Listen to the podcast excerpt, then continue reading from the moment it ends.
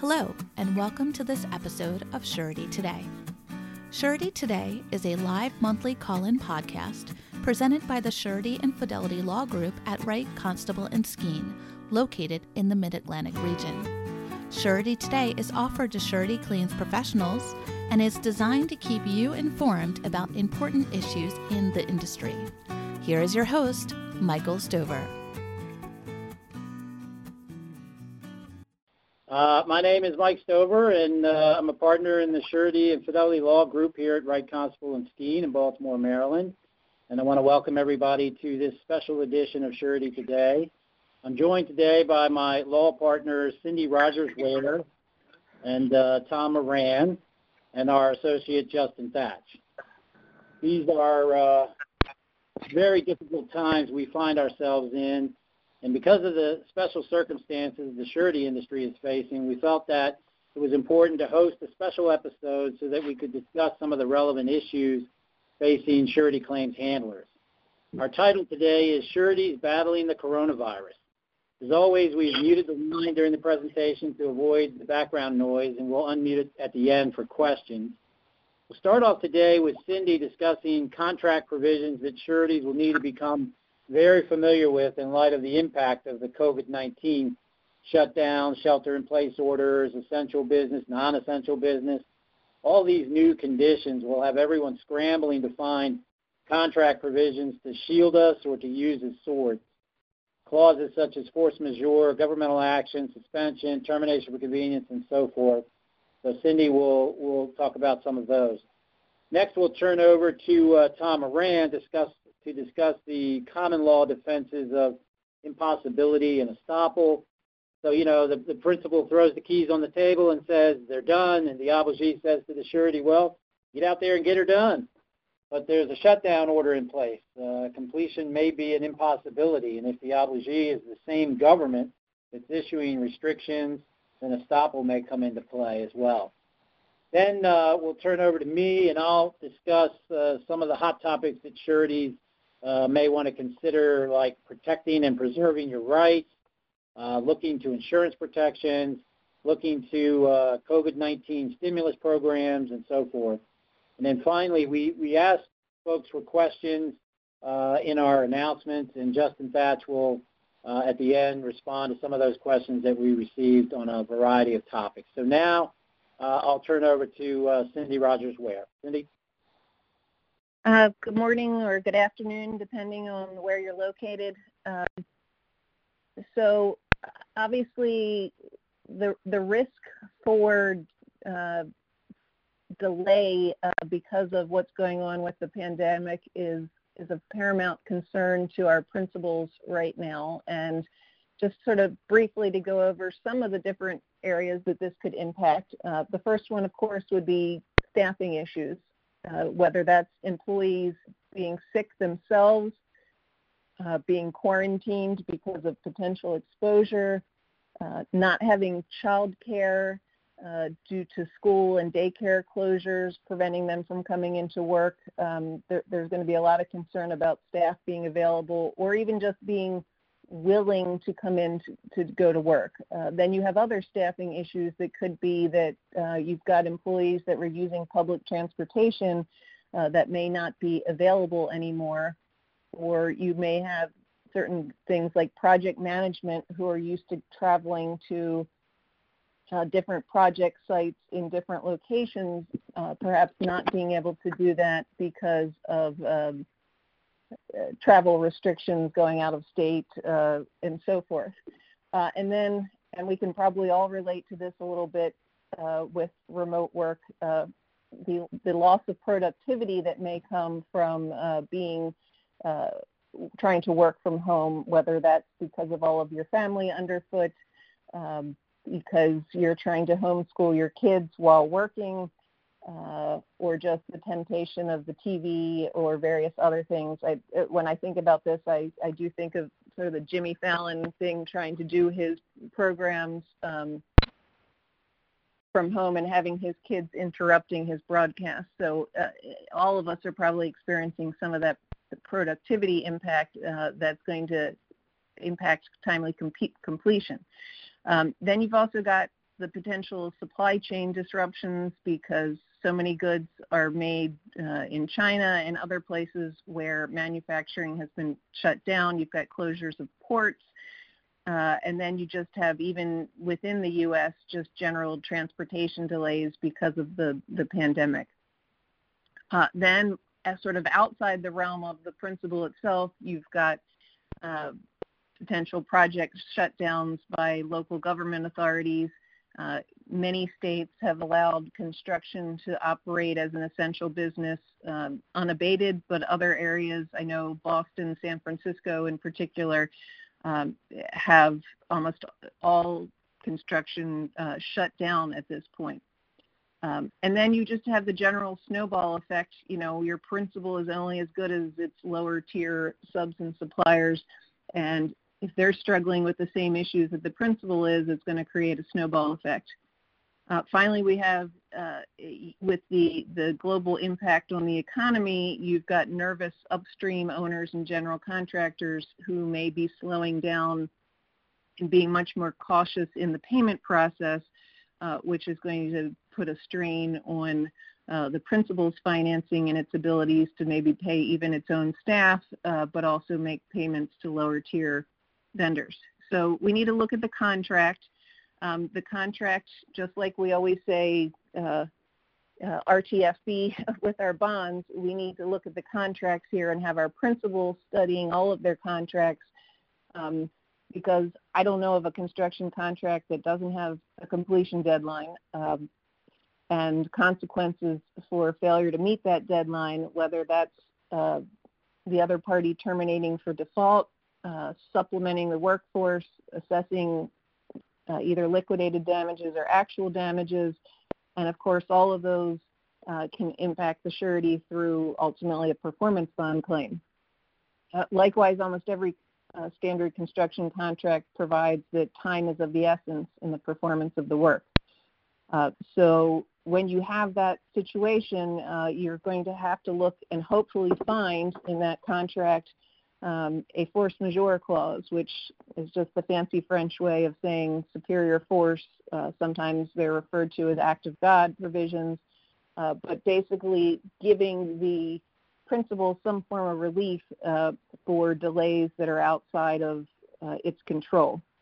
Uh, there's typically two different kinds of, of force majeure clauses. One uh, sort of is non-exclusive. It may have list a bunch of items, but then it's going to have a catch-all provision like in anything else outside of the party's control uh, or something like that that sort of gives it doesn't limit it to specific items. However, there are some that that contain a specific list of items, and you would need to very carefully review that kind that doesn't have a catch-all provision to make sure that uh, something like the COVID-19 pandemic would would meet the specific criteria of what falls into um, the excusable delays.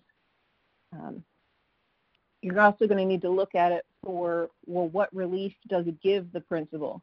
Does it just give the principal a time extension? Because many times that may be the case, with the owner's thought being, well, it's not my fault either uh, if it's an act of God, so why should I have to pay for it?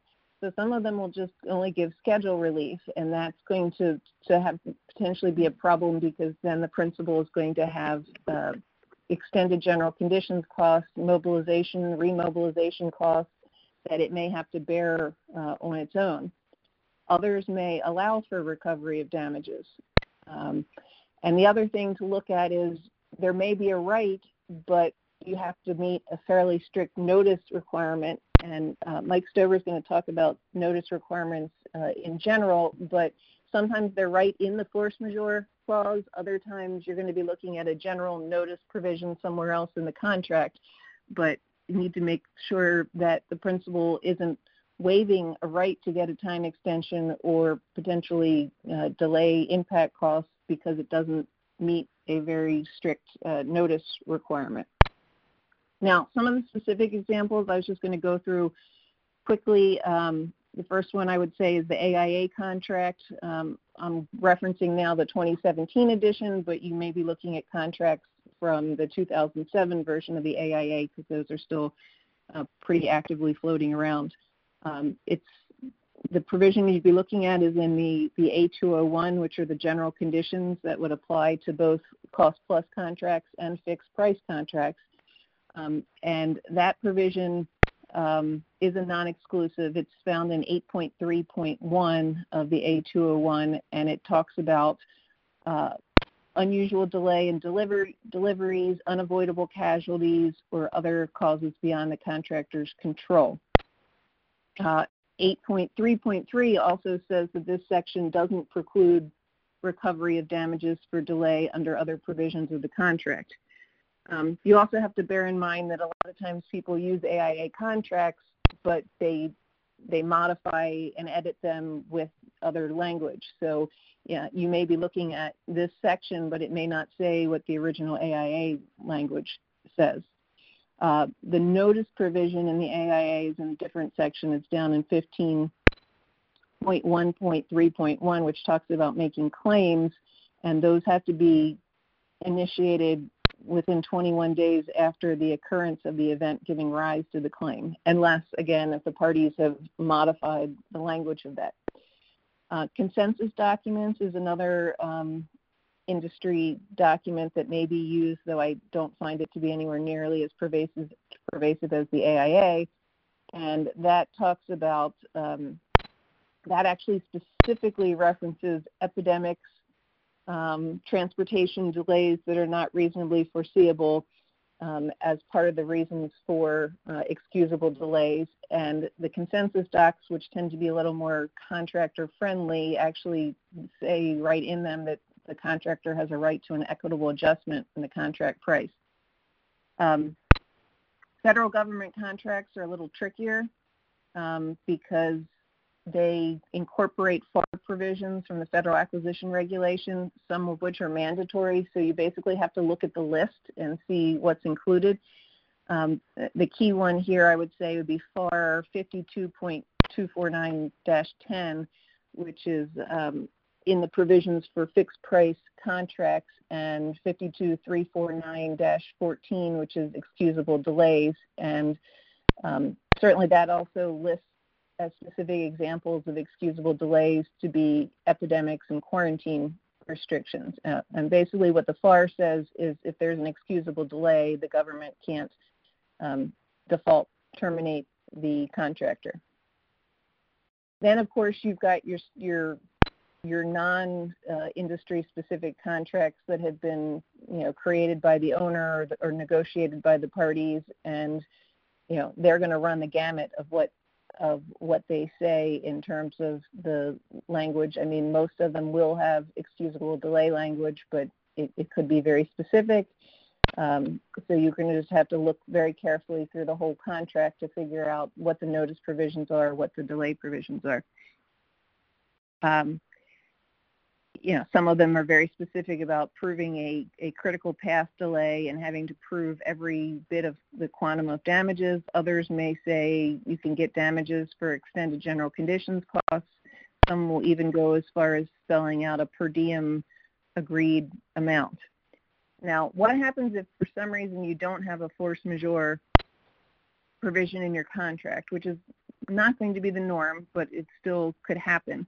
Um, that doesn't mean the principal is completely out of luck, and, and Tom is going to address this a bit with the concepts of, of impossibility of performance and impracticality of performance or frustration doctrines that would apply to a surety in a takeover situation also can apply to sort of excuse um, a principal. If, if a project is shut down by the government, um, you know, you've got an impossibility issue regardless of whether your contract has a force majeure clause. Now, on the flip side, you have a situation maybe where the owner decides because of the circumstances to either suspend the performance or terminate the contract for convenience. And I suspect we're going to see a lot more of these in the coming days uh, in the private sector than we've had in the past uh, because of the hit that the hospitality and retail sectors have taken with the pandemic that a lot of the owners are going to decide that they don't want to keep moving forward with these contracts, or they just need to take a pause because of what's going on. Again, Um, most contracts have some language addressing this. Uh, the AIA uh, is, is found in 14.3 of the general conditions again, where it just says the owner may, without cause, order the contractor to suspend the work. Um, and then, you know, they can, the contractor can then pursue an increase in the cost and the time caused by that, uh, assuming that the contractor wasn't otherwise in default or causing a delay itself. Um, the consensus docs, again, it's found in 11.1.1, and that specifically references the contractor's right to an equitable adjustment in the contract price for the cost. Um, federal government contracts are a little more uh, tricky, and there's a few more hoops because the FAR 52242-14 allows the government to suspend a contract and the contractor is entitled to compensation for increased costs only if it's suspended for an unreasonable amount of time, which is going to vary per circumstance, um, and also have to prove that it had suffered some injuries. Um, then, of course, again, you're going to have your non-industry specific manuscripted contracts where the language is going to, to, to vary and you're just going to have to read the contract very carefully. Um, termination provisions similar to the suspension provision uh, in the AIA that's found in 14.4.3. Um, it, what happened is the, the AIA originally back in the 2007 version would specifically allow the contractor to get uh, spell out what costs the contractor could get, including its lost profit on the part of the work that was not performed. Uh, that routinely got struck by owner entities to the point that the new, the 2017 version, um, there is a provision in the main contract document that has the parties spell out the specifics of a termination fee um, those can be any any kind of arrangement as to what that fee might be. Um, and I think because that provision is so new, um, we're going to see a lot of uh, developments with this when there's been a, a, a, termination for convenience because these termination fees haven't been around um, very long. Um, this, the consensus documents in 11.4 uh, specifically do not allow the contractor to get um, profit or overhead on the work that was not performed. Uh, they are allowed to get demobilization costs, termination, other termination related costs uh, of that nature. And then the federal contracts, um, the termination for convenience is in FAR 52.249-2, and those um, basically give the contracting authority uh, contracting officer the authority to negotiate a termination for convenience settlement. So it's a claim process where the contractor is submitting um, information uh, to, and then there's basically a, a, negotiation or a claim process if the parties cannot work out an agreement on uh, what the contractor should be entitled to recover. Um, and then, of course, you're going to again have uh, you know, manuscripted contracts that may say any variety of different things. Generally, if they're going to be written by the owner, you're probably not going to find something where the contractor would get the profit for the work that they didn't perform. Um, so hopefully in those circumstances, uh, your your contracting principal has front-loaded their profit on on the front end of their contract so that they don't get hit too badly um, with these uh, terminations. And with that, I will turn it over uh, to Tom to uh, address the, uh, the, the next issues about impossibility and, and, things of that nature. Thank you, Cindy. Um, a surety facing an impatient obligee, whether it's in a takeover situation or when advising a, a principal prior to termination, is going to need to be aware of the impossibility defense. It could be useful not just in defending a claim, but in staving off a claim where need be. Um, and whereas a force majeure defense is going to rely on the particular language of the contract and specific case law surrounding that clause, impossibility is a common law defense that in the vast majority of jurisdictions. This means that even if notice provisions or other conditions precedent for force majeure were not complied with, an impossibility defense still might be possible. The trade-off for that is, is, that it's not going to be available in a wide range of situations, even in the context we have today of the hardships that are placed on all of us by COVID-19. Um, impossibility is a concept that's been around for quite a long time. Um, in early decisions, it was swallowed up by the law of contracts because courts believed that a contract had to be followed. And if it became impossible for whatever reason, then the risk had to be borne by the non-performing party. For various reasons, that has become unworkable, and courts now recognize that it's unfair to do that. You can't pin the risk solely on one party when a basic assumption that's implied in the contract uh, fails through no fault of that party. And that's evolved to include situations of commercial impracticability. In other words, where performance is possible, but only at unreasonable and excessive cost. So the elements of the impossibility defense are the unexpected occurrence of an intervening act. Uh, the, the occurrence was of such a character that non-occurrence was a base, basic assumption of the agreement and occurrence made the performance impracticable. First, a word about the basic assumption language and foreseeability. Uh, in some of the commentary that you can find online on this subject, it talks about foreseeability. And in some jurisdictions, that's the law. However, in the Fourth Circuit, where, where we do most of our work, um, they've moved away from that because the human imagination can conjure just about any situation. So the test here in the Fourth Circuit is whether the situation was such a real possibility that the parties could be expected to contract for it given the subject matter of the contract. So in our circumstances today, I think, I think most courts are going to agree that a pandemic on the scale we've seen was not seen as such a, a, a real possibility that parties in a construction contract would have necessarily addressed it. That, that's going to change as time goes on. So for contracts signed before February, maybe a little earlier, if the contract dealt with China in particular, this part of the defense will be satisfied. Uh, but given how widespread the pandemic is and how it's affecting everyone's life, you can expect that contracts from now on are going to address the disease specifically, and, and where it doesn't, it may well be at the risk of the party who can't perform because of it. So for those of you, for example, entering into takeover and tender agreements, keep that in mind. The, the contract needs to allocate risk if COVID-19 or some other pandemic prevents a contract from being completed. Uh, can address availability of labor, materials, stay-at-home orders, even, even in separate clauses. So if you want to be excused in the event that COVID-19 disrupts your ability to perform, you need to be sure that it's specifically stated in a new contract. Now that everyone's keenly aware of the threat, that impossibility defense is going to be a much tougher sell for contracts going forward. Um, so the next question to look at is, was the event's non-occurrence a basic assumption by the parties?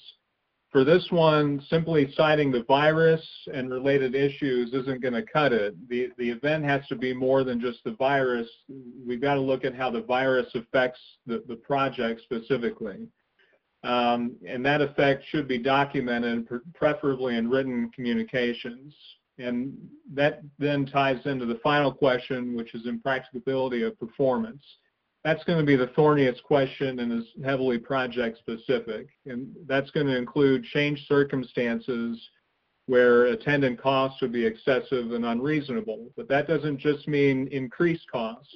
The costs and means have to be increased so much that they defeat the purpose of the contract an important point in, in looking at all this is that the party relying on an impossibility defense has to exhaust all of its alternatives. So if you're in a phase of a project that relies on a type of on a particular type of skilled labor, say there's only one sub in the region who's qualified to do the work and they're shut down due to the virus, get it documented. Ask them to confirm their status in writing um, and keep the obligee informed. Uh, you may also need to see where possible to get a sub from another part of the country uh, or whether government services might even be available to get in touch with qualified workers. Now, if, if a certain material is unavailable, uh, for example, something that is only obtainable from a particular geographic or proprietary source, document your efforts to get the materials from that source. You may need to look at substitutions, uh, alternative sourcing, and, and always keep the cost in mind and document that. If it costs 100 times what was assumed in the bid, then that, that may be very well impracticable. Two or three times, maybe not. Um, a note about temporary impossibility, which is mainly what we're looking at here. Um, well, hopefully uh, sooner rather than later, this is the, the COVID-19 crisis is going to be behind us, and we'll be able to open things back up and go back to business as usual. Um, if, if a contract being temporary, temporarily frustrated, um, the purpose being uh, temporarily blocked, um, means that performance is temporarily excused. That is unless it would be materially more burdensome to resume than if there had been no frustration, then performance is excused completely.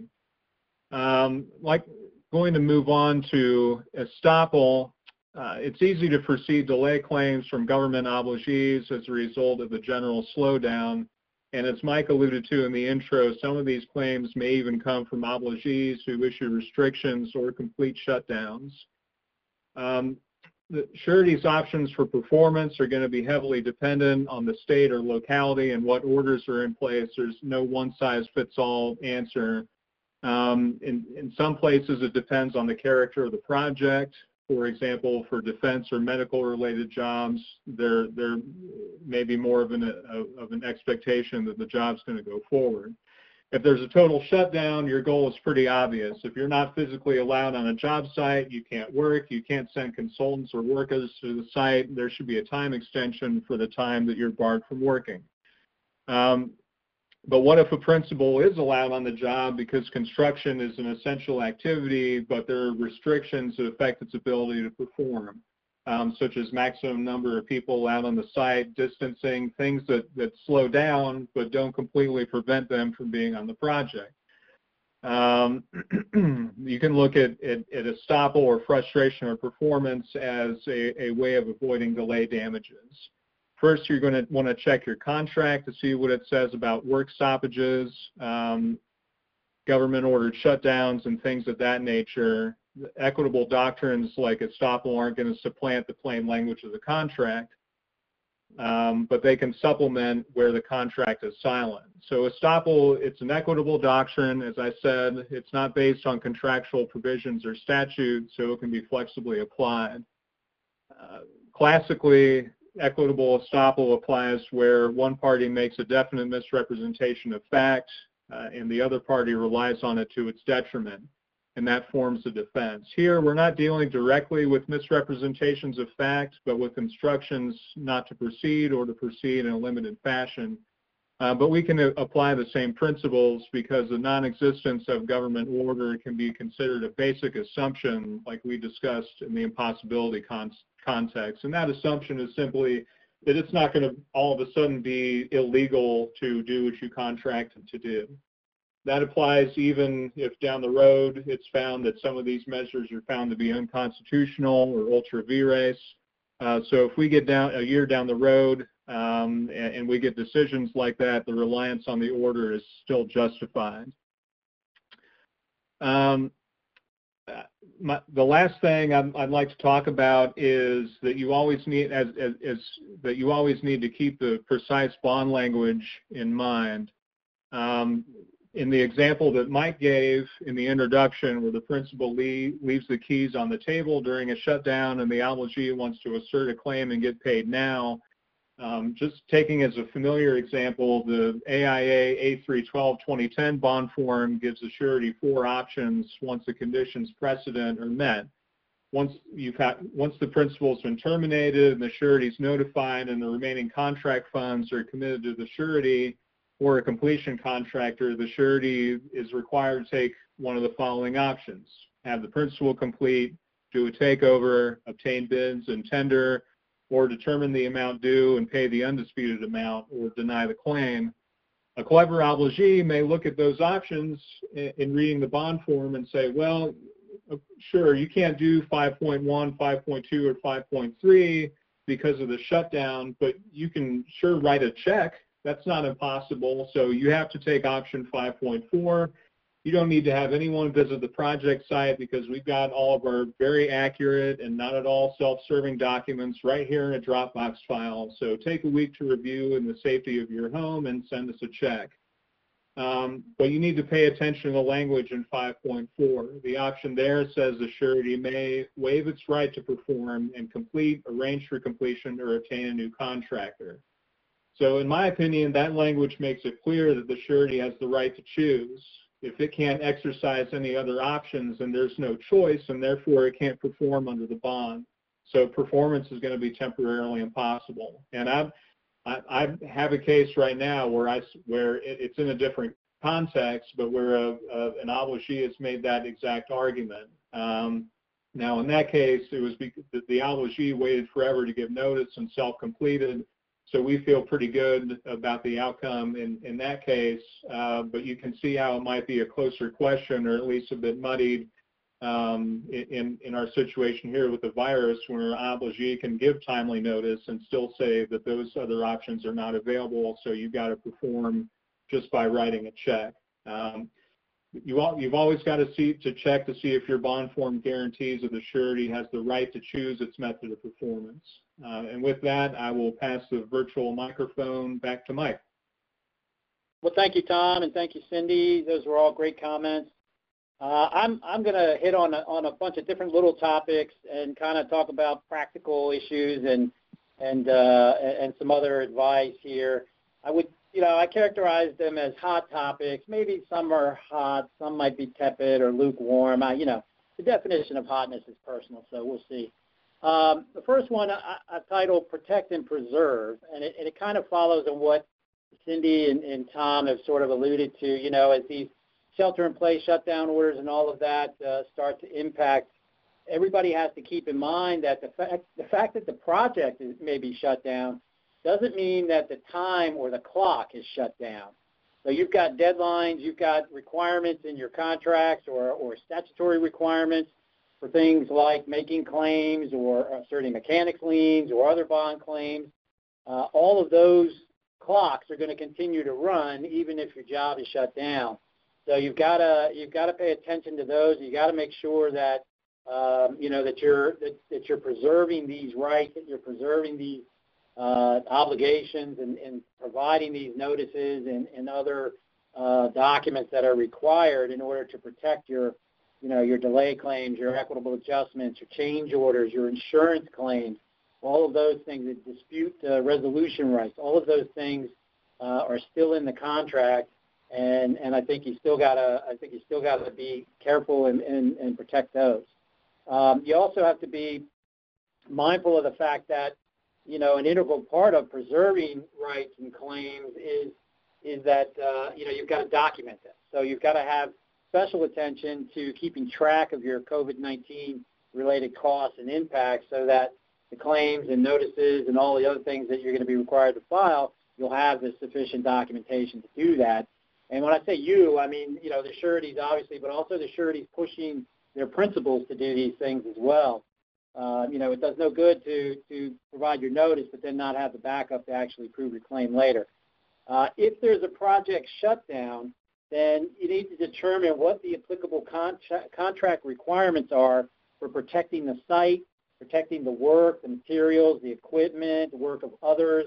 You've got to look through the contract and see who bears the risk of loss on that and, and, and, and who is responsible for such damage that might occur and make sure that the necessary steps are being taken by the principal or the surety if the surety is involved directly in the project. So better to, to take the time and protect now than to pay later for damage or theft.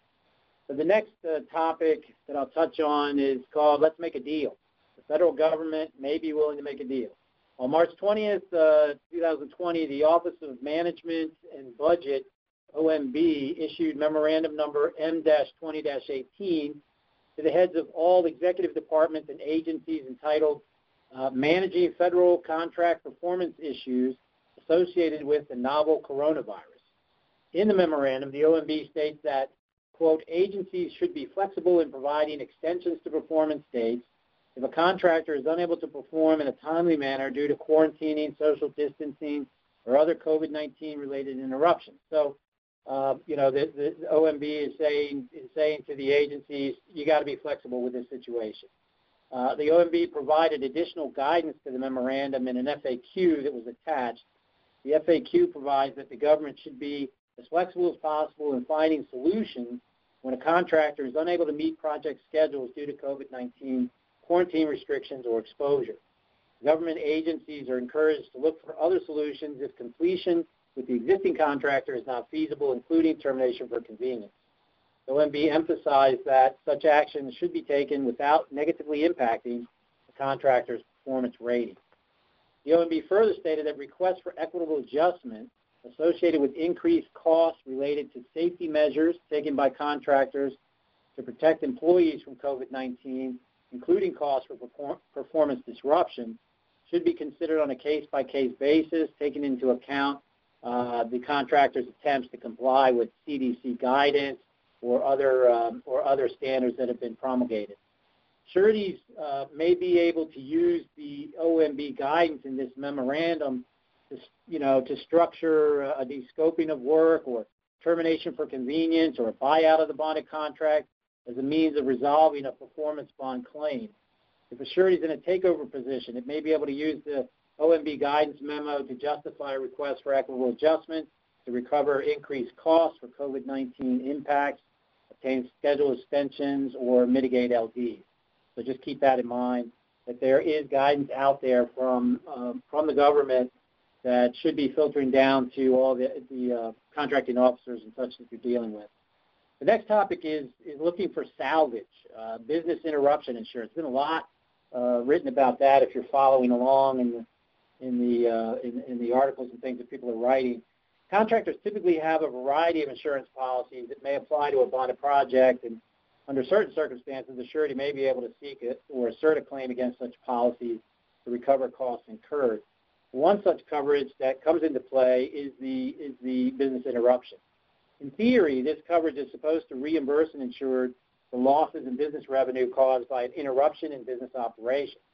Obviously, with COVID-19 impacts such as shutdowns, quarantines, and decontamination, many bonded contractors may experience lost revenue from interruption of their businesses.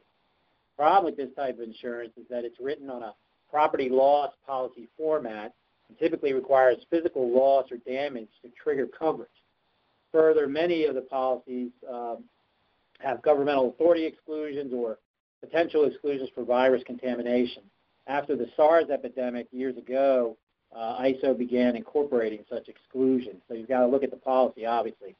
In the absence of such exclusions, it may still be possible to get coverage for business interruption caused by COVID-19 under these um, under these policies. There have been cases across the country uh, finding that things such as mold, fumes, contamination, can constitute physical damage or loss for purposes of such coverage. Further, several state governments have introduced legislation to retroactively mandate coverage uh, for business interruption caused by COVID-19. And there are a few cases that have been filed challenging the denial of coverage for COVID-19 under the business interruption uh, policies.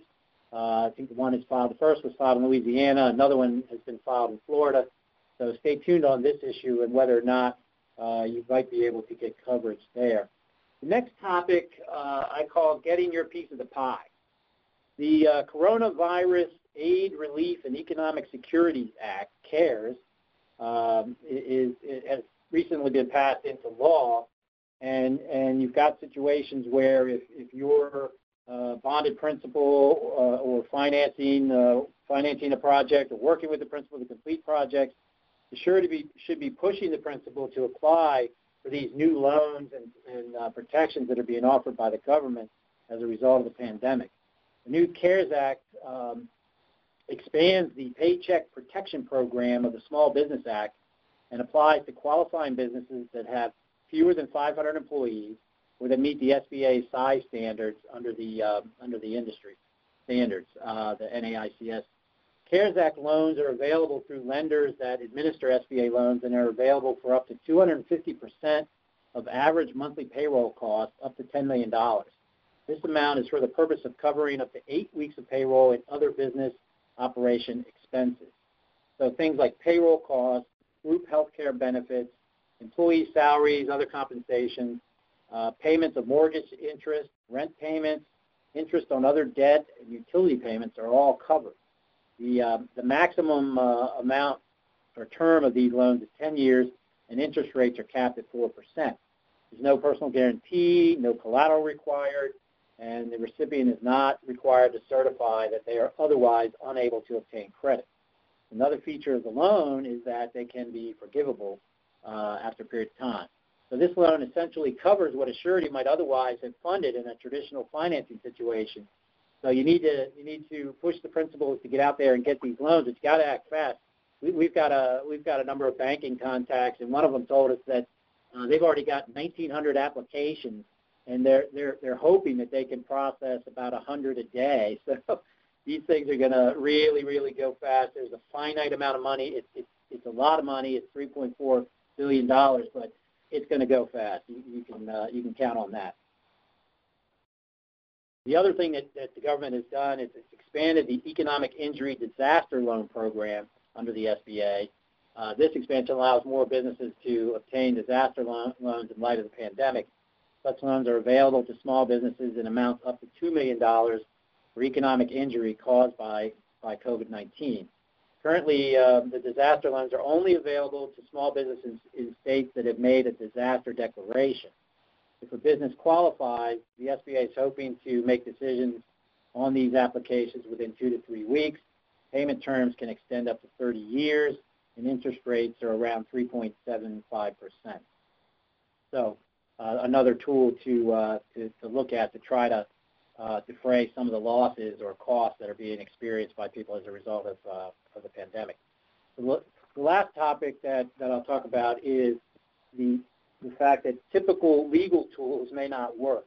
As a result of, of the pandemic, many court systems have shut down or implemented emergency procedures or protocols that modify, limit, or postpone the normal operations of the courts. The extent of emergency action varies from jurisdiction to jurisdiction, so you're going to need to check what protocols are in place in specific jurisdictions. But the effect of the new emergency operations procedures may be to take away many of the bread and butter tools that sureties typically rely on. So, for example, it may be difficult or impossible to get a TRO for a books and records review or injunctive relief, relief to enforce a collateral demand. Some instances, injunctive relief or declaratory relief may be necessary to protect other rights, stop certain actions, or preserve the status quo, but many courts have canceled hearings and trials for all but very limited emergency matters. Actions like default judgments, summary judgments, or confessed judgments may all languish in the courts as, uh, as they're closed or court staffs are reduced to skeleton crews. So, so a lot of our tools that we would normally um, use are not, may not be available in certain jurisdictions. In some circumstances, it may be possible to petition the court for an emergency electronic or other remote hearing, but your situation would likely need to be fairly unusual. The status of local courts and government offices may also impact the surety's ability to secure various collaterals. For example, it might not be possible to record a deed of trust or file a UCC1 financing statement. Uh, as, as, public health officials have been warning, it, it's going to get worse before it gets better. So if you're in a situation where the court or, or the public offices have not been impacted by COVID-19, uh, you may want to consider taking steps now to enforce and protect your rights before closures um, or restrictions are put in place. And one of the things that I think sureties are going to really need to focus on in this environment without with limited access to the courts is going to be the uh, you know the, the power of attorney rights that are in your typical indemnity agreements, and you can use those to seek what I would what I would call self-help remedies, and uh, and use use the powers that have been uh, assigned in in the indemnity agreements to take actions that are necessary. Um, you know when when you don't have a court behind you to enforce. So uh, with that, I would turn it over to Justin. Okay, thanks, Mike, um, and uh, thanks to everyone uh, out there. Uh, my kind of role was to take, uh, as we um, said in kind of our flyer for this uh, special podcast, was to, to send in some questions um, And so first off, thank you for sending those questions. We always like to hear what's on all of you all's minds, especially in this time. Uh, so the first thing I would just like to say quickly is that uh, based on my scanning of those questions that we did receive, um, hopefully many of those were answered by what you just heard from Cindy, Tom, and Mike. A lot of good information um, in there. So uh, with that being said, um, I would just well, want to briefly address um, two separate questions uh, that we received. One, uh, something we kind of haven't talked about yet, and, and two, I'll just uh, parrot off some of the things that, that Mike just discussed in, in his topics. So one question we received was about um, subcontractor default insurance or SDI claims. Uh, and that question was pretty much with, with all of that going on right now with the virus that contractors are asking whether they can terminate a subcontractor that's covered by an SDI policy for their non-performance and then make a claim under that policy. Um, so, of course, uh, kind of you know going back to something that Cindy mentioned is just you're always going to need to look at your specific policy or contract for what that says.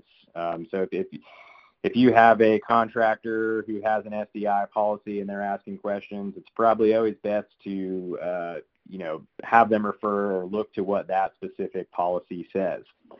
But going to the question, one kind of general feature of an SDI compared to, to some of the other tools out there is that the contractor can, in a way, unilaterally declare the subcontractor in default for its non-performance. Or said another way, it's really the contractor that can determine, you know, when uh, to declare their sub in default um, and move forward. Um, but something else, of course, to keep in mind with SDI is that is generally then the contractor that must then uh, complete the work uh, that the sub did, and then add up all those expenses, and then that would be the claim being made against the policy for the work that the the contractor uh, did complete.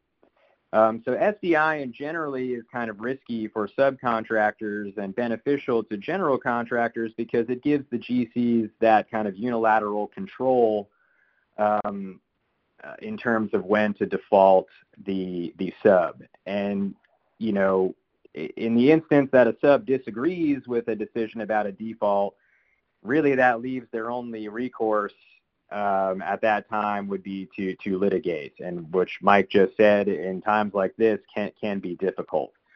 There's also a lot of uncertainty in the SDI context because there's there's a there's a large void in terms of legal precedent and case law and treatment of SDI policies out there. Um, and I can confirm, having done a recent kind of Westlaw dig into this, that there really just is not a lot of direct court treatment on SDI policies uh, and specific provisions and specific uh, contractor sub interactions in that context.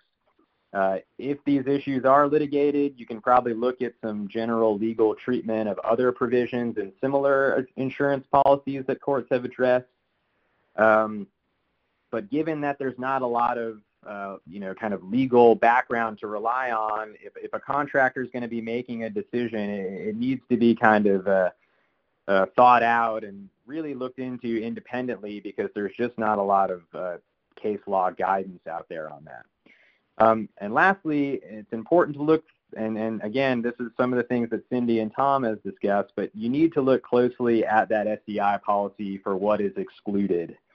Um, common in SDI policies, like a lot of insurance policies, are exclusions for uh, war, acts of war, acts of terrorism, uh, nuclear incidents, etc. Um, so one may need to look at a specific policy to see if it has any kind of act of God um, or epidemic, pandemic, uh, or other related exclusions um, that may exclude uh, defaults directly related to those type situations um, from being covered uh, under a policy. So if you have a subcontractor uh, that's defaulted, uh, because of one of those things or because of this current kind of COVID-19 situation, it's probably worth taking a look at what that policy says about relevant exclusions. Um, another topic that we received, and again, Mike kind of touched on this uh, in terms of um, your ability to kind of go to the courts now, but we received the question of what happens with pending litigation. So say you're in the middle of a case right now, uh, is everything on hold or are things still going? Um, so again, that answer is going to depend specifically on, on what jurisdiction your case is in. Um, from, from a look, it appears that almost all jurisdictions, state and federal, have put some kinds of lit- uh, limitations in place uh, whether that's merely the continuing of jury trials uh, or like here in Virginia, we're under a, a quote unquote judicial emergency, um, which kind of, as Mike suggested, is really limiting things to emergency uh, hearings and, and, things only, uh, and has continued a lot of, of pending deadlines. Uh, so that has led to some uh, logistical kind of pandemonium, to say the least. So in, in many ways, litigation um, is on hold because of the kind of the bumping of deadlines, the rescheduling of, of hearings and trials. Um, courts now are trying to get on board with doing uh, things like telephonic uh, and electronic hearings, but that's kind of a, a slow process in many places. Um, but there is also a push uh, to get things that can be resolved kind of on the papers uh, decided on the papers. So say those summary judgment or those big dispositive motions out there. Um, it makes for an interesting time because I think a lot of you know your attitude on that is going to depend on your positioning in your pending case.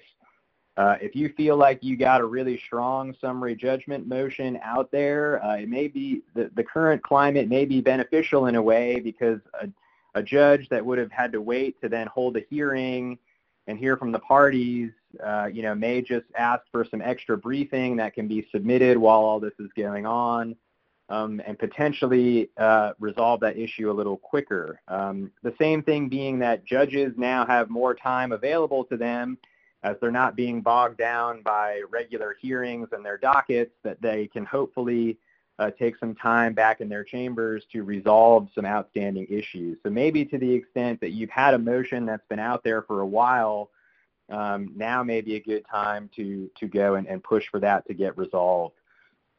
Uh, same thing too, Mike mentioned uh, making a deal. Uh, you know, this might also be a time where depending on your positioning in a case, uh, to maybe push uh, for the resolution um, of it. There's been a lot of write-up about judges uh, even issuing orders, asking kind of opposing parties to be cordial, recognize the difficulties of this times, and maybe work towards resolving cases uh, that can be resolved, given that uh, a lot of the litigation status is uncertain for a while.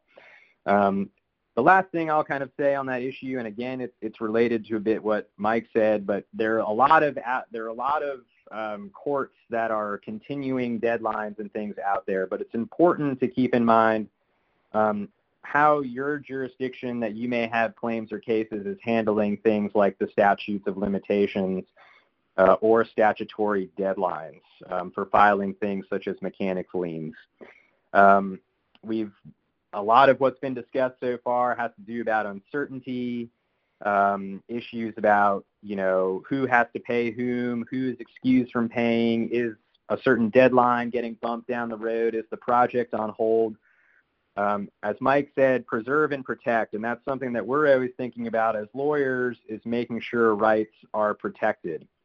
Um, so again, and I think it's just worth reiterating, but going off what Mike was saying, you really need to check and see in your jurisdiction is is it just um, court deadlines that are being bumped or is it also statute of limitations and statutory deadlines?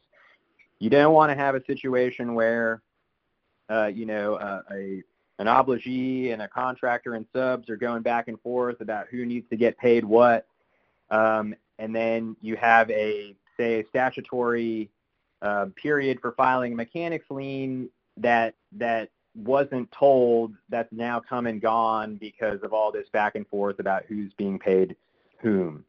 Um, same thing on the surety side with things like notice um, and maybe other statutory or contractual deadlines. um, kind of like what Tom said about an obligee, you can still expect a check. Well, even with all of this happening, things like email and letters can still be sent. Um, so a court might not be able to, for example, extend a, a contractual notice deadline. Um, so it's important to to pay attention to all those um, those deadlines and things that exist outside of legal deadlines that can be extended by courts. Uh, and it's important to think about it from both an offensive and defensive standpoint in terms of uh, things that the surety needs to do and things that you know um, principals or claimants need to do to the surety. Um, and kind of my parting PSA on that uh, is, you know, when it comes to things like notice and deadlines, it, it, it's best to play it safe now uh, and try to comply with uh, the, the deadlines um, that are out there, uh, especially if there's a question about whether it's been extended or not, uh, because we just don't really know how judges are going to treat some of these extension and deadline issues going forward, uh, especially in cases that, you know, we don't know how long this is going to last. Um, you might be dealing with a motion uh, eight months to a year from now uh, regarding a deadline that was at issue uh, right here and right now. And we don't really know how courts uh, and judges were, are what the attitudes are going to be towards some of these things um, down the road looking back. So it's better to get that lien filed or that notice sent out now to have yourself protected, uh, even if your deadline maybe does turn out to be bumped, um, just to make sure that you don't have to be in a situation where you're trying to um, explain things away uh, maybe months down the line. Um, so with that, uh, hopefully that addressed a couple of the questions along with uh, what my colleagues have said, but uh, I will send it back uh, for wrap-up. Okay, thanks, Justin. Uh, before I open up the line for questions, I want to let everyone know that the next regularly scheduled edition of Surety Today will be on Monday, April 13th at 12.30 Eastern Time. Uh, George Bacharach and I will discuss tendering completion contractors. So thanks so much for joining us today. We, we hope that everyone – will be especially vigilant and safe out there, and we look forward to speaking with you again in just 10 days. And now I'm going to unmute the line. Okay, uh, do we have any questions out there? Hi, this is Kim Moore with eight um, with ICW Group. How are you all? Hello. So I have a question. What if anything, can we do proactively knowing that some of our principals may not do anything until after the time in which um, they would need to give some kind of notice that there's that they have a some sort of you know the delay that you were talking about. Is there anything, or do you recommend maybe the agents get involved? This, this is Cindy. That's what I'm thinking, that maybe this is something your underwriting side and, and agents uh, can get involved in. Certainly, I, with my contractor clients, I've asked them to review every active contract they have, see what's the notice, and even if they're not experiencing a delay now, uh, to sort of send out a letter that says, because of the pandemic, you know, we're doing everything to mitigate, but we want to put you on notice that you know, we may experience a delay and, you know, we can't quantify it at this time, but we're giving this notice in, you know, and, and reference the notice provision of the contract. Uh, but I, I think on the claim side, it's a little harder for us to really do so much. But you know, like I said, I think it is, it is maybe a, a underwriting uh, agent role to sort of make sure that people are, are being proactive here. Thank you. That's a great idea.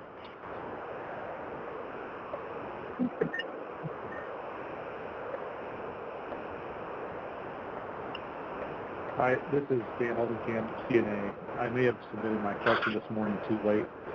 Um, it kind of went to uh, what sort of grace the surety might have if it's waiting on its principal's defenses or response of any kind to claims, uh, payment or performance um, you know, to, to grace from the assertion of bad faith or not handling a claim timely, et cetera, um, because is a surety expected to be able to run business as usual in a way that maybe others aren't.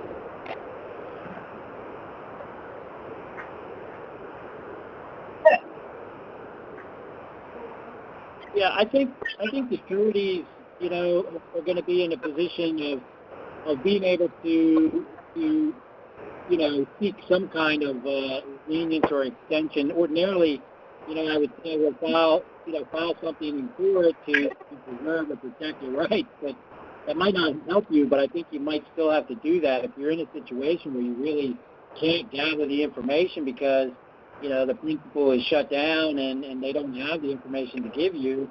But you're under a deadline from you know some kind of a, a state uh, mandated response time, you know you may be in that position where if you can't reach an understanding with the claimant, then then you may have to file something in court, even if you know that may not get resolved. But at least you've got some protection that you sought. You know, you sought the intervention of the court to to extend your deadline or give you you know give you extra time in light of the circumstances.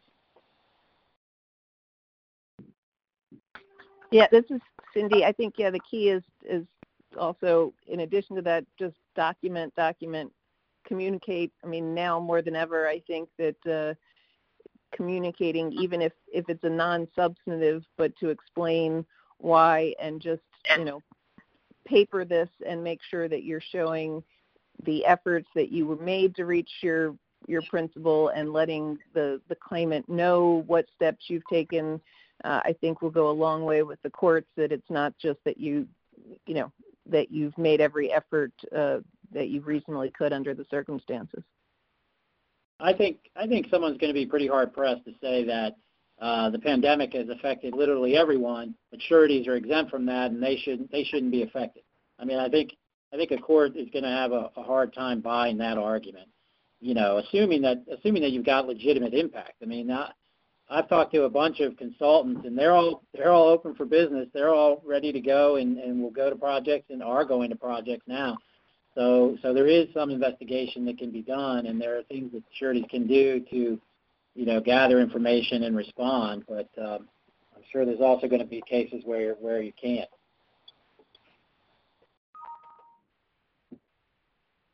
But I think your your email also talked about sort of like a the industry ought to be careful in, in, in, in pointing to the pandemic as an excuse for everything. That that uh, you know you, you end up giving the industry a bad name if you're pointing to the pandemic, but really there really wasn't any impact or any inability caused by it for you know the surety to, to take action.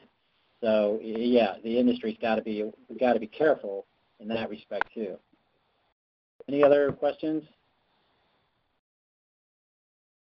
All right. Well, our special edition went uh, went really long. We were, about an hour, over an hour now. Uh, apologize for the technical difficulty starting up. I appreciate everybody calling in, and hopefully you'll join us uh, on on the 13th. Thank you, everybody, and uh, stay safe. Bye bye.